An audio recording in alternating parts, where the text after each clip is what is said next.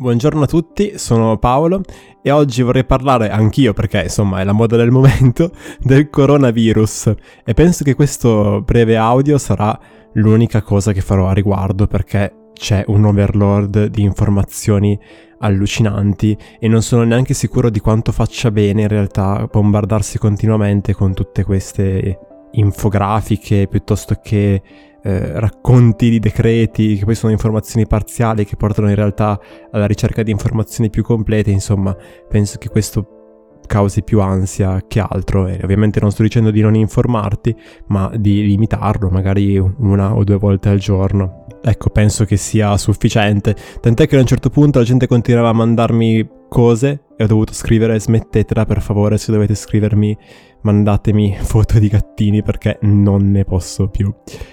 Ciò di cui vorrei parlarti oggi non è tanto dei decreti che sono state fatte, delle normative, se sono giuste oppure sbagliate, anche perché insomma non sono un medico, quindi che accidenti ne so io, ma di una cosa che mi ha particolarmente eh, disturbato, ossia vedere sui social come tantissime persone, eh, anche colleghi, eh, mostrassero quasi una ostentata ricerca del lato positivo della situazione del tipo siamo tutti quanti chiusi in casa e possiamo fare tantissime cose. Ed ora c'era chi proponeva di imparare a cucinare le torte e metteva le fantastiche foto della propria torta con su scritto io resto a casa. Va bene. Eh, c'è chi dice ma puoi utilizzare questo tempo per riprendere i libri che hai lì e non hai mai letto e, e leggerli. E se non li hai mai letti fino adesso forse un motivo c'è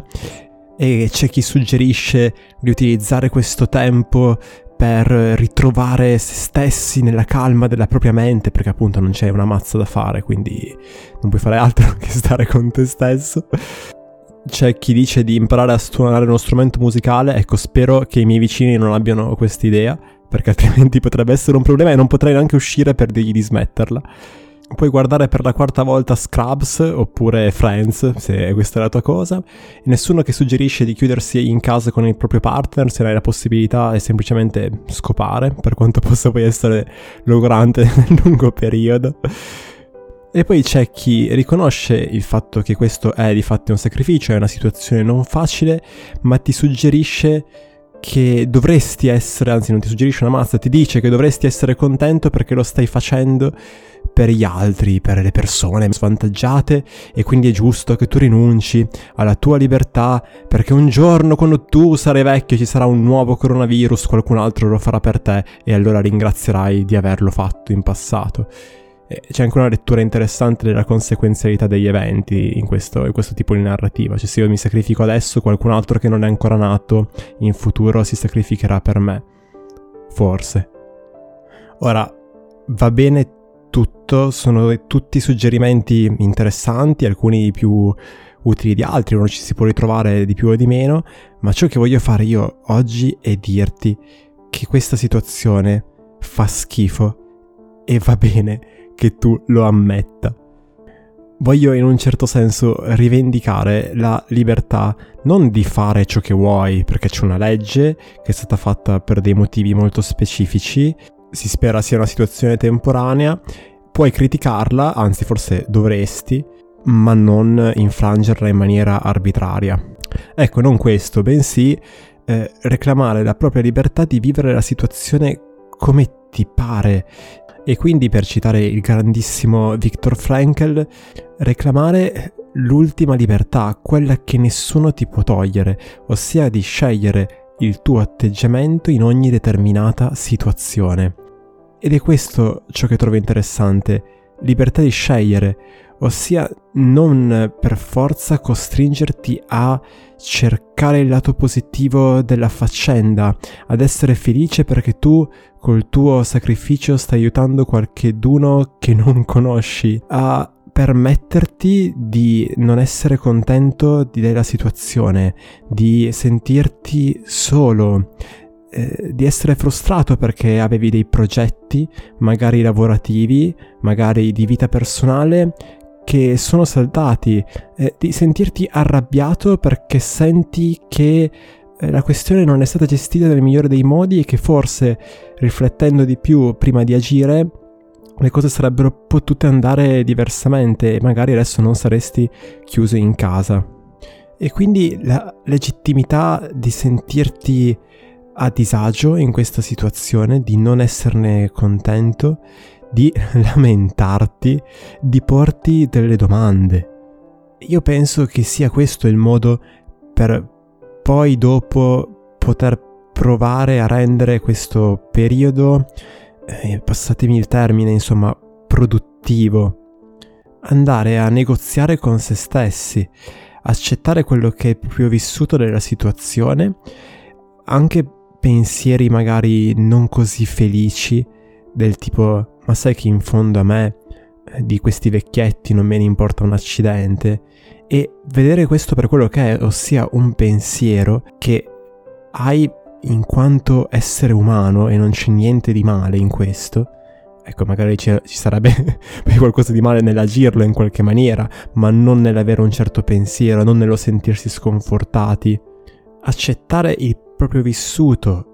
attuale dell'esperienza e poi domandare a se stessi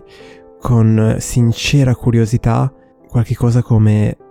vedo che ti senti così, mi dispiace, come possiamo fare a rendere questo periodo il più buono possibile per te? E questo in barba a tutti quei paraguru eh, che vogliono insegnarci come, come, si sta il mondo, che ci dicono no, dovresti eh, accettare la situazione in maniera pedagogica come occasione per la tua crescita personale. Ecco 10 consigli semplici che tu puoi attuare per rendere questo periodo buono e produttivo per te. Perché sì, è vero che non stai lavorando in questo momento, ma dopo le cose torneranno come prima e ci sarà una grande domanda, una grande richiesta di qualunque cosa tu stia facendo. Ecco, io a loro dico andate a quel paese, non voglio i vostri consigli del cazzo, voglio vivere la mia situazione e starci male per il tempo che sarà necessario affinché poi possa davvero muovermi e lì sì riprendere in mano la mia vita e rendere questa situazione produttiva. E questo anche in barba a tutti quei moralisti che si sentono esseri umani di serie A soltanto perché condividono eh, il post con su scritto io resto a casa, e invece no, guarda quegli altri buzzurri che non rispettano le regole, che stronzi, che pezzi di merda. Ecco, va bene fare informazione, eh, va bene condividere l'idea per cui insomma siamo tutti insieme nella stessa barca, ma ecco, scendi dal piedistallo e ricordati che tu non sai se nella stessa situazione di quell'altro avresti o meno rispettato le regole, magari sei semplicemente più accondiscendente come carattere, magari la tua situazione è semplicemente privilegiata. O magari no, sei veramente un santo e allora buon per te. E quindi per sdrammatizzare la situazione propongo l'utilizzo di nuovi hashtag come io resto a casa col broncio, oppure io non resto a casa col sorriso, in modo che le persone che leggono solo la prima parte eh, si triggerino, in modo da triggerare i feticisti dell'altruismo. Ragazzi, questo era l'episodio di oggi. Io ho un abbonamento Gold a Pornhub e la connessione del vicino che mi aspettano. No, non è vero, non è vero. Spero che vi sia piaciuto, nel caso condividete, fatemi sapere cosa ne pensate. Io sono Paolo e vi aspetto alla prossima puntata. Ciao!